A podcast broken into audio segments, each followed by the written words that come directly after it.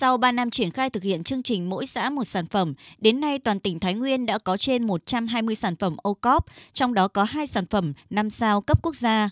Phát triển sản phẩm ô cóp gắn với việc xây dựng vùng nguyên liệu nông sản đặc trưng, quy mô lớn, cũng góp phần bảo vệ môi trường sinh thái gắn với lợi thế điều kiện của từng địa phương.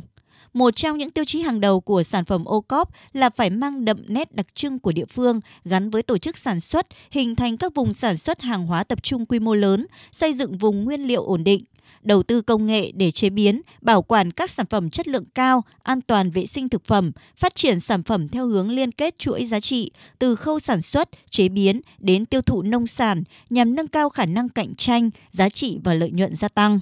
Ông Trần Nho Hưởng, Phó Tránh Văn phòng điều phối chương trình Mục tiêu Quốc gia Nông thôn mới, tỉnh Thái Nguyên, nhấn mạnh.